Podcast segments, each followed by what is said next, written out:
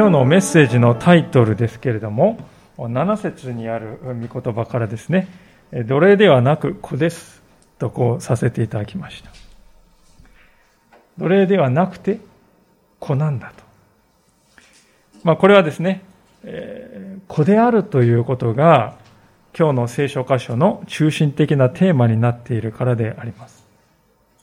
とりわけ私たちは神に、神の子であるということですね。以前の若い頃の私は、この自分が神の子である、子であるということの意味をですね、深く考えたことがありませんでした。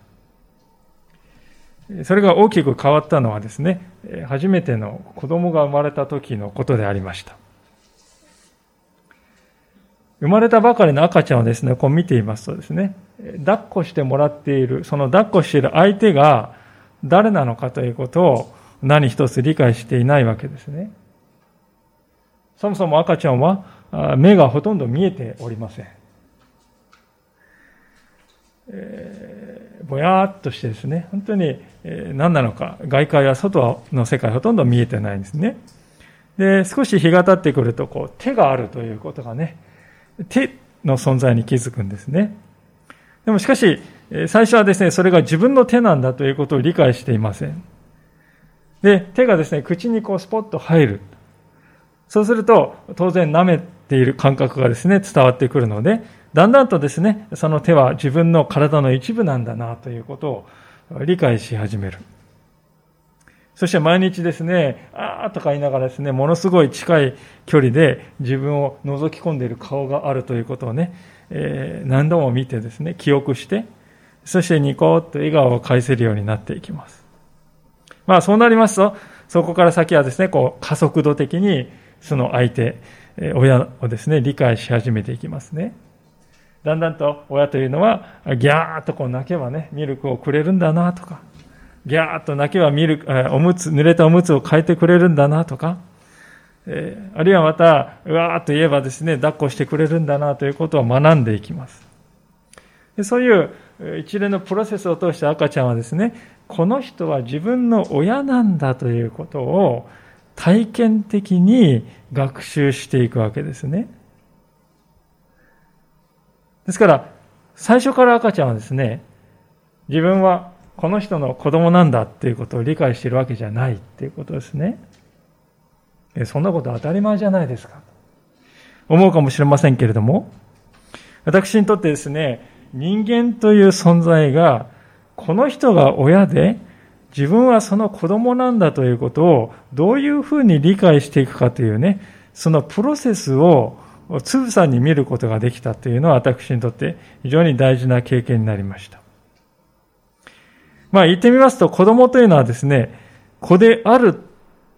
のではなくて、子になっていくんだなというね。最初から子であるってね、自分は子なんだって言ってるんじゃなくて、子になっていくんだなということを見ていて深く感じました。ある意味では今日の箇所全体としようとしていることもこれとほぼ同じなんだと思うんですね。しかし、それは人間の親子関係ではありませんで、神様と私たちの親子関係の話をしているんであります。信仰を持ってクリスチャンになるということはどういうことかというと、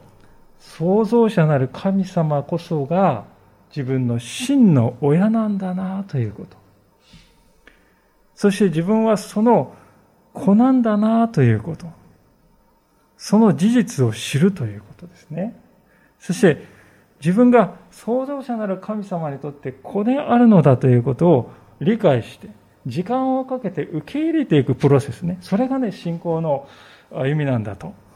いうことなんですよね。で、これができないとですね、自分は神様にとって子なんだなっていうことが本当に深く理解されていく。そのことはなかなかこうできないと神様はですね、他人のままなんですよね。実は、信仰歴が長かったとしても、依然として神様はどこか他人だと。他人のように感じる。自分の真の親のように感じられないと。そういう方は案外と多いように思うんですね。しかしながら反対に自分は神様の子であるんだな。神の子である自分ということのアイデンティティね、その恵み、そのことを深く理解して、それを喜べるようになる。そして、神様とですね、自分の実の親との関係以上に深い関係をですね、神様との間に築けるようになる人もおります。で、そういう方はですね、たとえ実の親との間に様々な問題や圧力があったとしても、しかし、それでも恵み深い歩みをすることができます。パウロがこのガラタヤ書を記しているのは、すべての信仰者にそのような体験を、経験をしてほしいのだと願っているからですね。では、それはいかにして実現するのかということをご一緒に学んでいきたいとそう思っておりますが、早速ですね、今日のこの1節から3節に目を向けたいと、もう一度向けたいと思うんです。お読みいたしますね。4章の1節から3節つまり、こういうことです。相続人は全財産の持ち主なのに、子供であるうちは奴隷と何も変わらず、父が定めた日までは、後見人や管理人のもとにあります。同じように私たちも、子供であった時には、この世の諸々の霊のもとに奴隷となっていました。パウロはちょっとですね、ここで不思議なことを言うんですけれども、子供というのは、小さい頃は奴隷と同じような存在ですね、とこう言っているわけでありましてね。これはあの、少し説明が必要だと思うんですけれども、パウロの生きていた時代、このローマ帝国にはですね、奴隷が数多くおりました。で、といってもですね、私たちが奴隷と聞くと強制労働をさせられて無知でね、パシパシ、ピシピシ打たれているというそういうイメージですけど、そういうイメージではありませんでね、家の使用人というような立場が大半でありましたね。確かにお金で取引はされるんですけれども、しかし、主人の前に忠実に務めを全うすると、解放奴隷としてね、解放される。一般人になるということもできるっていうね、そういう、それがローマ帝国における奴隷でありました。もちろん、しかし、奴隷は奴隷ですから、主人の言うことには従わなければならない。自由に物を言い、自分やりたいことを優先してできるというわけではないわけでありますね。パウロは、私たちも子供が小さいうちや親というものはまさに子供をそういうふうに扱っていますよね、とこう指摘しているわけですよね。まあ実際ですね、この絵のようにですね、えー、そうしているんではないかと。子供が小さい時はですね、社会で生きていくためのルールをですね、え、教えなくてはなりません。社会にはルールというものがあるんだよと。そして必要なしつけを行い、そして生きるということはこういうことなのだと、その意味を教えるわけでありますね。でそういうことをですね、怠りますと、後でですね、えー、子供自身が苦労することになると、親は知っているからですよね。いいよ、いいよ、とですね、えー、何でも子供の言う通り、言うなり、言いなりになる親というのは、まあ一見するとですね、子供を大切にしているように見えるんですが、しかし実は子供の未来を壊しているということになるわけですね。ですから、親というものは時には子供の行動をですね、制限したり、あるいは我慢しなくてはならないということを命じたりもしますね。でその意味で、えー、子供というのはですね、ローマ帝国で使用人で、本当に主人の子供を指導している、その使用人の奴隷よりも低い立場にあるということです、子供の時はね。まさに、ここに書かれているようであります。しかしながらですね、皆さん、この使用人と実のですね、子供の間には決定的な違いがあるんだと。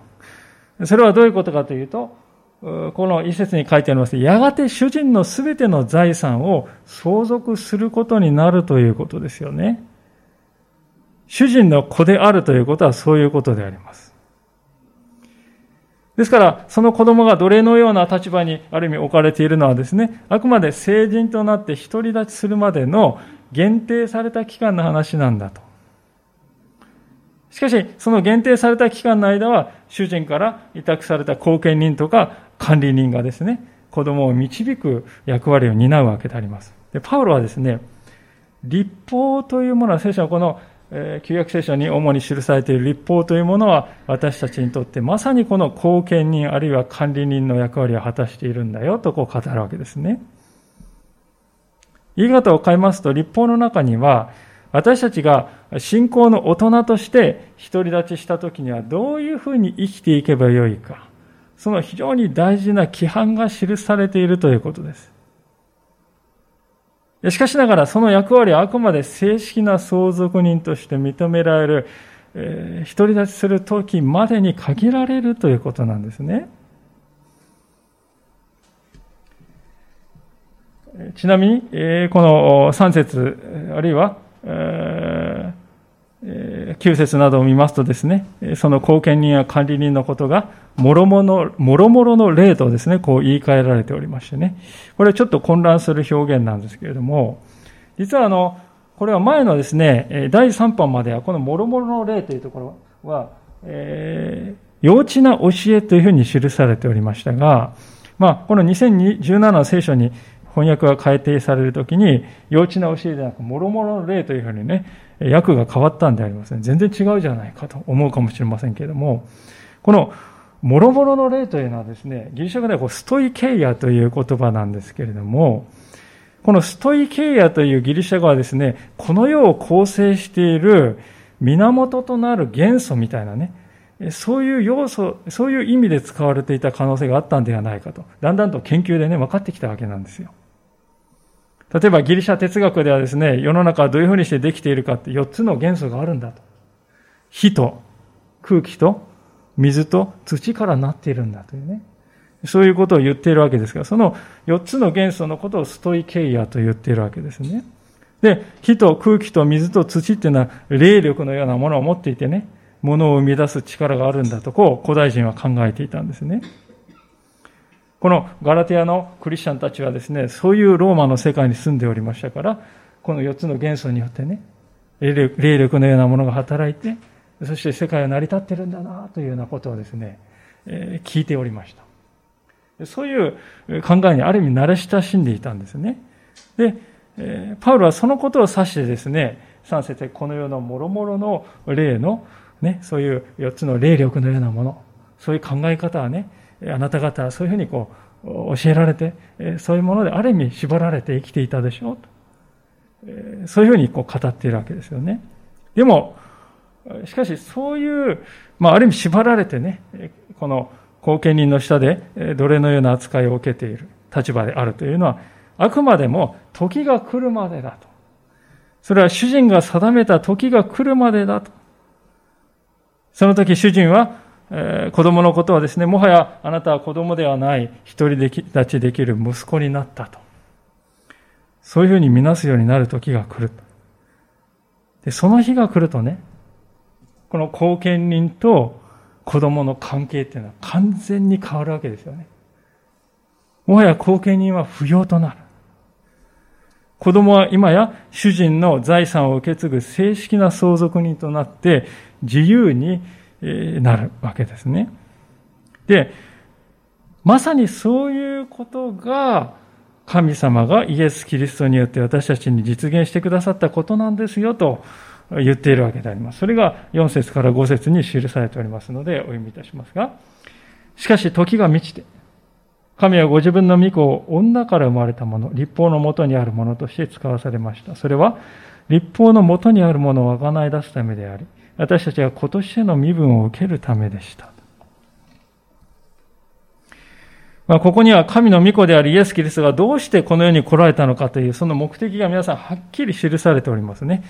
それは私たちを立法のもとからあがない出すためですよ。そして私たちが子としての身分を受けるためだと書いてあります。立法の下からあがない出すというね、買い戻して、助け出すというかね。そして、神の今年の身分を私たちが受け取るために、そのためにイエス様は来られたんです。だと言っているわけです。で、じゃあイエス様はそれをどういうふうにして成し遂げられたのかというとね、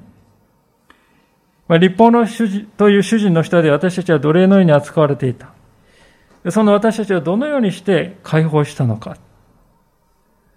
二つの方法が考えられるわけですが、一つは立法をですね、もう滅ぼしてしまうことですよね。立法なんてもう、こんなものはと言ってですね、全部こう、滅ぼして、なくしてしまうということです。しかし皆さん、これはできない選択ですね。なぜなら立法というのは、神様が与えたものだからであります。父なる神様が与えたものだからであります。ですから、立法を滅ぼそうとすると神に逆らうということになってしまいます。ですから、立法を滅ぼすことによって立法から解放するって、これはありえない、イエスもありえないことですね。じゃあ、どうすればいいのかっていうと、二つ目の方法があるんですよ。それはね、立法が求めていることを完璧に果たすということですね。立法が求めて要求していることを完全に成し遂げるということですよ。それがイエス様がなさったことなんですね。イエスさんは立法なこんなものって言ってビリビリって破って捨てたんじゃないんです。立法をですね、の求めていることを完全に、立法の要求を完全に果たしたんですね。その立法の究極の要求というのは何かというと、罪が許されるためには命が必要であるということです。つまり血が流されて血が流されるということですね。聖書はこのことを次のように語っているわけでありますけれども、ヘブル書の9章の22節でこういうふうに書いてありますね。お読みいたしますが、ヘブル人の手紙9章22節立法によればほとんど全てのものは血によって清められます。血を流すことがなければ罪の許しはありません。この血というのはね、血に意味があるというよりも血は命ですよね。え皆さん血血の流れが止まると私たちは生き物は死にますね。ですから血っていうのは命を象徴しているわけでありまして。ですから血を流すということは命を投げ出すということです。罪によって損なわれてしまっている命を取り戻すにはですね別の命を差し出さないといけないということです。命と命の交換でなければそれは成し遂げられない。罪によって損なわれてしまった命をね、買い戻すには、別の損なわれてない命を差し出す。その交換によってしか罪を取り除くことはできないんだと聖書は語っていますよね。それが立法が求めている究極の要求でありますよ。で、当然ね、いや、そんなこと言われてもそれはできませんよって私たちは思うわけです。なぜなら、ね、自分の命をね、買い戻すために自分の命を出すっていうのは、そんなことしたら私たち死んで終わってしまいます。で、仕方がないので、自分の命は出せないので、動物の命を代わりに出すことにしたわけです。ヤギとか羊の命をですね、連れてきて、こう、動物の命で変えてくださいと。動物で代用することになったという話が聖書の旧約聖書に書いておりますね。しかし皆さん、本来人間の代わりというのは人間にしか務まらないわけですよね。動物では明らかに足りないわけです。しかし私たちは先ほども言いましたように自分の命を差し出すことはできない。出したら終わってしまう。ですからどうすればいいんだ？自分の命を差し出すことはできない。しかし動物の命を代わりに出しても動物では足りない。どうすればいいんだ？袋小路ですね。立法っていう求め、立法が求めているね、基準を満たせない。つまり、立法という主人の人から、下から抜け出せないという状況になっておりました。こういう袋小路をですね、解消する。袋小路だったのをですね、貫通する。そういう道をね、えー、実現したのがイエス・キリストの十字架であります。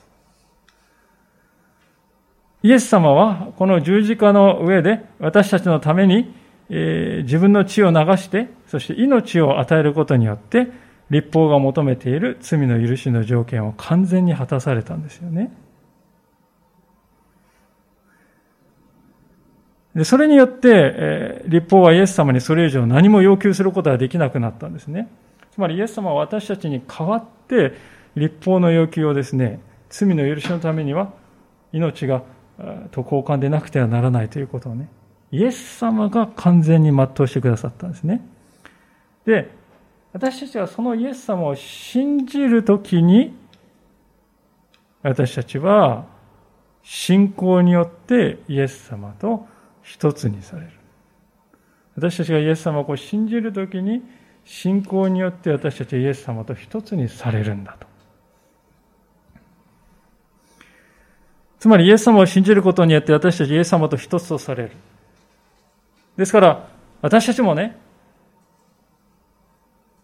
イエス様と一つにされるということは、イエス様が立法の要求を全うしたんですから、私たちも全うしたものとみなされるということなんです。ですからね、すぐにわかると思いますけど、私たちキリスト教における救いっていうのはですね、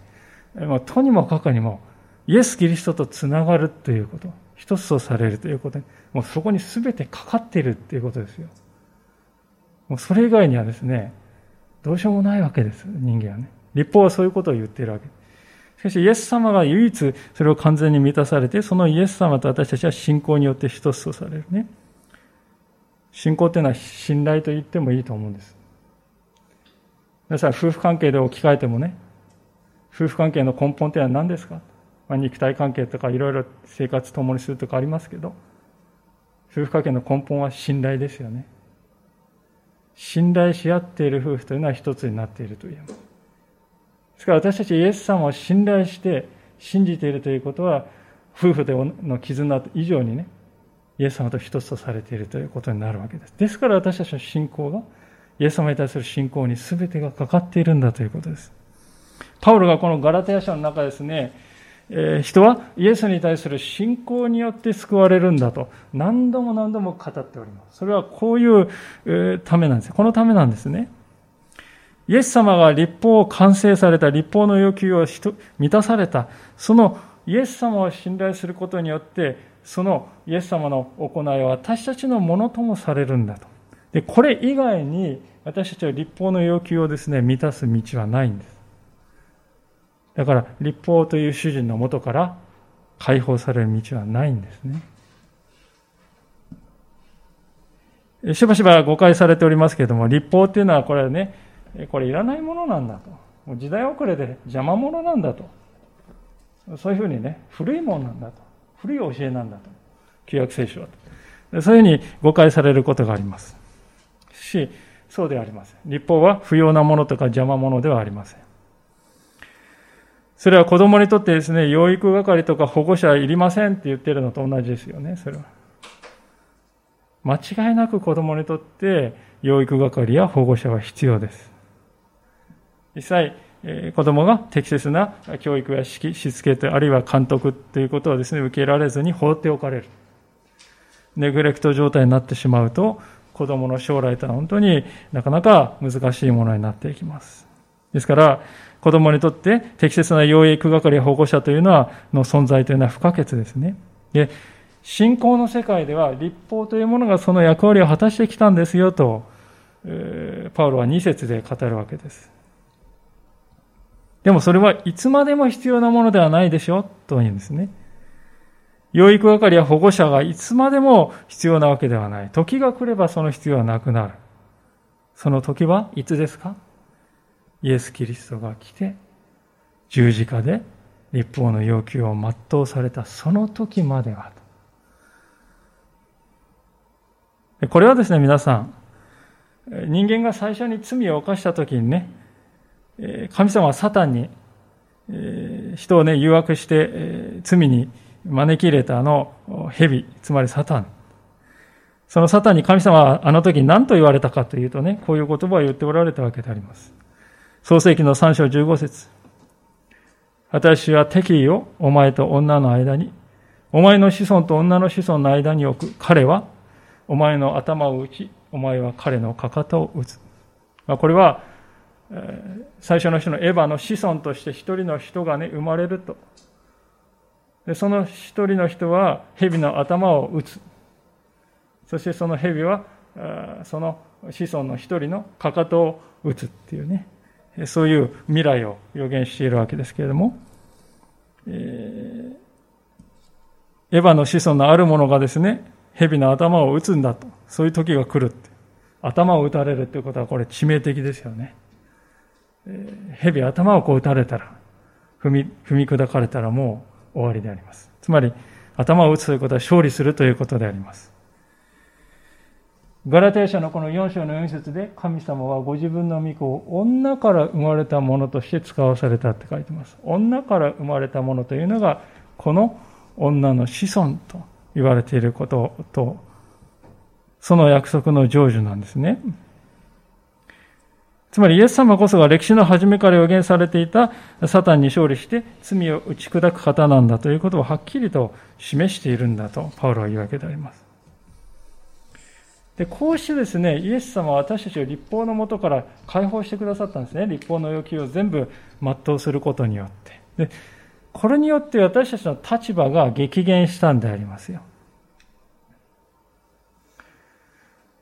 え私たちはもう、あの後見人から解放されたんですね。今や私たちは神様の正式な相続人となったということです。つまり、神の子としての身分を回復したということですね。それが5節に書いてあります。私たちは子としての身分を受けるためだったと、キリストが来たのはね。皆さん、これがどんなに大きな恵みであるかお分かりでしょうか？もう私たちは神の子なんですよ。それはですね、イエス様を信じた人は神様に認めてもらうために何かする必要は一切ないんだということですよ。子であるということはそういうことですよ。私たち親子関係で見てもわかるんじゃないでしょうか。皆さんのね、愛するお子さんがですね、皆さんの子供であるのは、その子は利口だからですか？成績がいいからですか？いい学校に入ったから子供ですか？それだから子なんですか？いや違うんですよね。全く関係がない。その子は私の子なんだ。それはもう自明のことであります。説明のいらないことです。で、同じことが私たちの神様との関係にも当てはまるようになったと。神様私たちを子供として受け入れてくださったのはですね、私たちはいい子だったからではないですね。イエス・キリストに対する信仰によって、キリストが持っておられる神の子としての立場が私たちのものともなった。だからであります。すべてはキリストが成し遂げてくださったことでありますね。もう、キリストが達成されたことなんですよ。ですから私たちはですね、神様の前でいい格好をしようとね、アクセスする必要はない。だからといってもちろんね、傍若無人に生きていいってわけじゃないんですけれども、でも、私たちは神様認められようとして無理をするとか、強がるとか、あるいはね、私はこんなにすごい人間ですと神様にアピールするとかね、え、そういう必要は一切ないということですよ。あるいはまた、こんな問題だらけの私なんか、神様は呆れているに違いない。自分を卑下する必要もない。あるいは、私あんなに大きな罪を犯してしまったもう神様は私のことなんか、見向きもしない。呆れてお前なんかと言ってるに違いないとね。私たちの肉親はしばしばそういう反応しますからね。それを当てはめてしまうわけです神様だって。もうお前なんか私の子じゃないと思ってるに違いないと。そういうふうに考える必要もないってことです。だって私たちが何かしてね私たちが今年の立場を得たんじゃないんですよ。イエス様がしてくださったこと。もう、なさったことなんですから。ですから神様は皆さんを見るときに、神様を信じている皆さんを見るときに、何よりもまずですね、あなたは私の子だと見てください。それは永遠に変わらない。私たちは神様の前でね、自分がいかに神の子にふさわしい人間であるかということを証明する必要はないんです。もう皆さんは神の子であります。それは私たちの子供がですね、私、パパの子供だよ。パパの子供でしょこんなすごいからパパの子だよねっていちいち言ってきたらどうですか？親としてね、え？なんでこの子はそんなことするんだと思うんじゃないですか？何か傷ついてるんだろうかって逆に思っちゃいますよね。子供をアピールしてきたらね。私はパパの子でしょ確認するようなことをね、してきたら、やっぱり何かどこかに傷があるんではないかと思ってしまいますよね。そういう時は私たちはハグしてあげて言うんじゃないでしょうか。大丈夫だよ。パパの、あるいはママの愛する子供だよ。皆さん、イエス様が私たちに与えてくださった変化というのは、こういう変化です。永遠の変化であります。もう私たちから神の子であるという立場を奪い取るものは一つもない。死さえも奪い取ることはできない。悪魔もそれを私たちから奪い取ることはできない。なぜなら、キリストがね、悪魔の最大の武器である死というものをもう打ち破ったからです。十字架で死んで復活することによって。サタンはもはやイエス様に何の力を持っていない。対抗できないんです。ですから私たちイエス様と繋がっている限り、その、子としての立場を永遠に失うことはないということです。でそういう素晴らしい恵みを私たちは与えられたわけですが、一つだけ問題がある。それは何かというと、私たちの感情とか感覚がどうもついてこないということですよね。立法の下から解き放たれました。神の息子、相続人に正式になりました。もうね、幼い子供っぽいんじゃない。正式な子供になりましたって聖書は言うんです。でも、神の子であるということはね、実際に体験したことがないので、どうすればいいかわかんないっていうことですよね。神の相続人となったということは何を意味するのか私は今一つわからないと。でそこで神様はそのためにちゃんと助けを用意してくださったと。それが6節から7節ですね。そしてあなた方が子であるので神は、アバ父よと叫ぶ御子の御霊を私たちの心に使わされました。ですから、あなたはもはや奴隷ではなく子です。子であれば神による相続人です。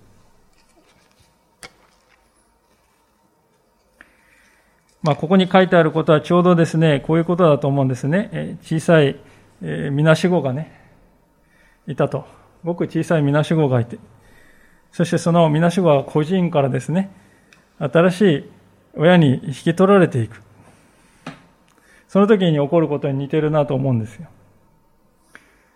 法律的には養子縁組の手続きがですね、えー、認可っていうね、反抗されて、えー、認可された瞬間からですよ。法律的には子供はもうこの新しい親の子供であります。それを動かすことができません。それは法でありますから。しかし実際の子供の方はどうでしょうか？この法がね、新しいお父さんだよって言って、お母さんだよって言ったとしても、ね、すぐにね、お父さん、お母さんって言えるかっていうと、え簡単には言えないわけです。で、それをね、可能にするのは、新しい親からの愛ですよね。ああ、自分は愛されている。大切にされて、思われているんだなということは感じられ、理解されていくと子供はだんだんと新しい親を自分の親なんだと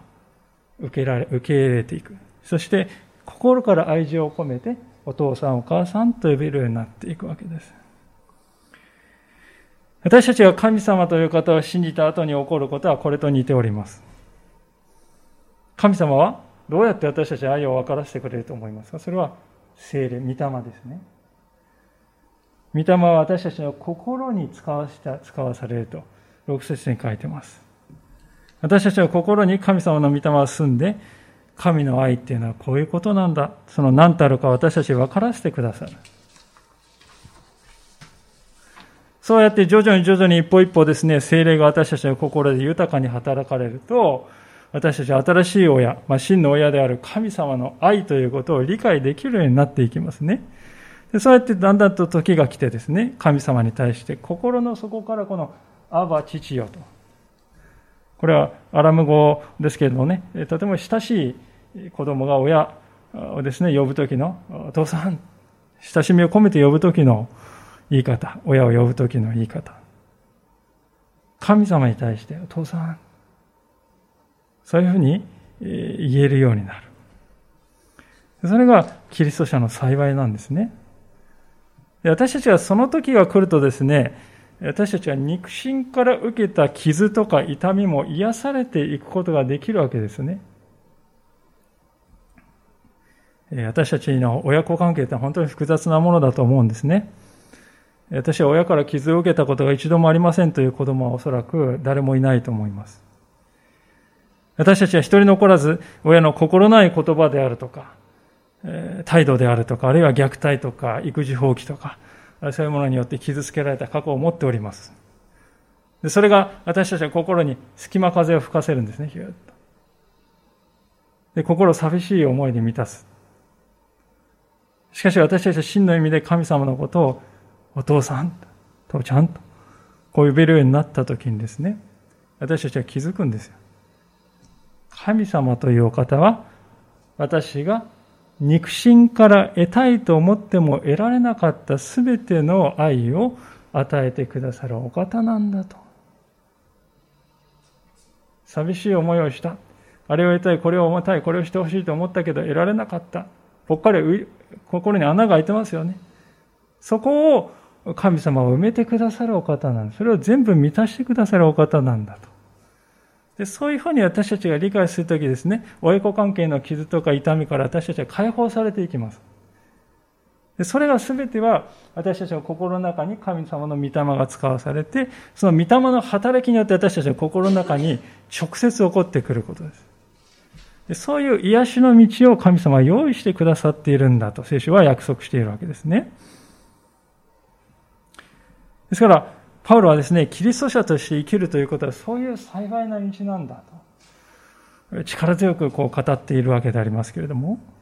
残念なことにガラティアのこのクリスチャンたちはそこから迷ってしまっていると。彼は最後のところで言いますね。なんと、あの立法に戻ってしまっているんだと。そこでパウロはこれまでいろんな例えをね、比喩を使ってきましたけども、それをもう一度使って、彼らに自分のしていることに意味を悟らせようとする。まあ、それが8節から11節ですが、最後にそこを見て閉じていきたいと思いますけれども、8節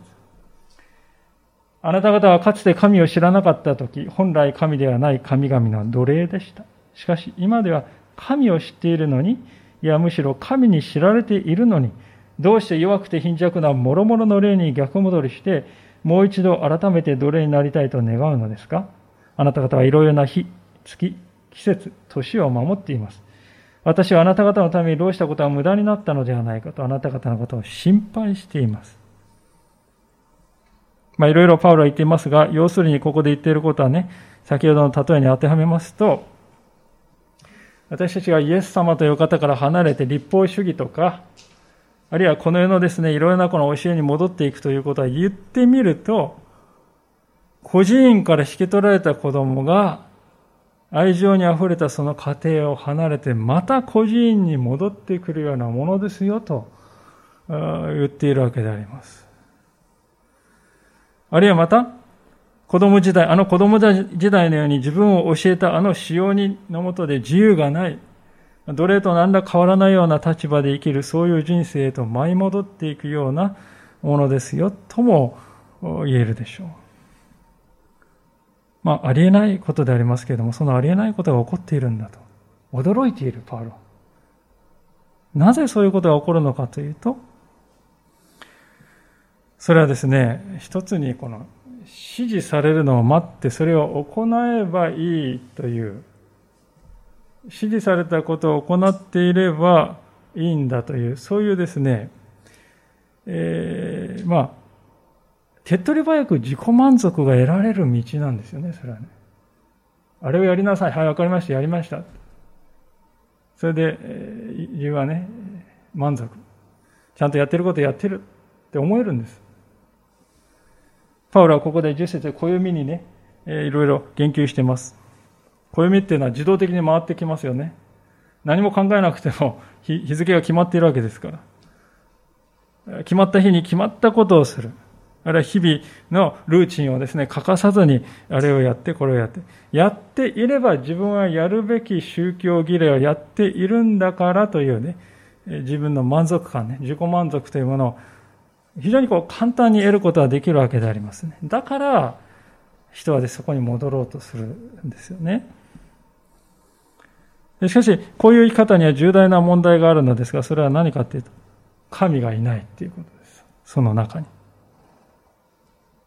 神様は何を望んでおられるか私は知りたい。それに私は応答していきたい。そういう考える時間をね、私たちから奪うんです。それはちょうどね、言ってみれば皆さんの子供がですよ、皆さんと目も合わせない。何も口を聞かない。ただ、決められたルーチンだけを毎日毎日黙々と行い、親などいないかのように振る舞っている。もし自分の子供はそういうふうに生きているとしたらですね、何を親として感じるだろうかと。しかし、ただですね、このルーチンとして暦を守り、決められたことを行い、それによって自分はやるべきことをやっているんだと満足感を感じるような生き方っていうのはある意味そういうことです。人格的な交流というのは一切ないんですね。まあ、そういうふうに子供から接せられた親というのは深い悲しみを覚えるでしょうし、自分はいないも同然に扱われているのだと感じるでしょう。しかし、立法とかこの世の教えに舞い戻って神様とのね、親子の親しい人格的な交わりから離れていくということはね、神様に対してそういう仕打ちをしているんだということなんです。人、人格と人格のですね、交わりというものが欠けてしまう。神様は何のために私たちを創造したと思われますか？それは私たちと人格的な交流を持ちたいと願っているからです。しかし私たちは立法主義であるとか、このようなこの暦とか何やというこの教えに戻って頼っていくときですね、神との命のこの交流っていうのは途絶えていくのですね。だからこそ知っていただきたいんです。9節でパウロはですね、あなた方は今では神を知っているじゃないか。いや、神に知られているじゃないか。神に知られているって受け身で書かれてます。これ私たちの救いっていうのはですね、もっぱら神の方から来た。私たち、神様が私たちを人格的に知りたい。そういうところから始まったということを示していますね。私たちはかつて神様を見失って孤児のように、えー、一人寂しく暮らしていた。まあ一つの比喩ですよ、それはね、あくまでも。その孤児として一人寂しく暮らしていた私たちを訪ねてきてくれた。その人は誠の親である神様です。私たちは自分から個人をですね、出て、お父さん、お父さんと言って探して見出したわけではないです。神様の側がやってきて、迎えに来てくれた。そして私たちを知って、私たちを連れ帰ってくださった。自分の子として受け入れてくださった。神様のことなんか私たち何も知らないときにね、もう神様は私たちのことを知っていてくださった。そこに変わることのない救いの恵みがあるのであります。さあ皆さん、私たちはどのように歩んでいくのでしょうか？このような神様の素晴らしい恵みを知っているのに、再び世の教えに戻っていきますか？神様との人格的な交流がなく、神様は自分の真の父である、真の親であると思えない、他人のように感じる、そういう歩みに戻りたいですか？それとも、神様に対して、あば父よと。実の親子以上に親しい親子関係と入れられたいと思いますか？もう一度、今日語られた御事を思いながら、神様の前で自分に与えられている神の子としての素晴らしい恵みを思い返して、この主と共に歩んでいきたいと思います。お祈りをしたいと思います。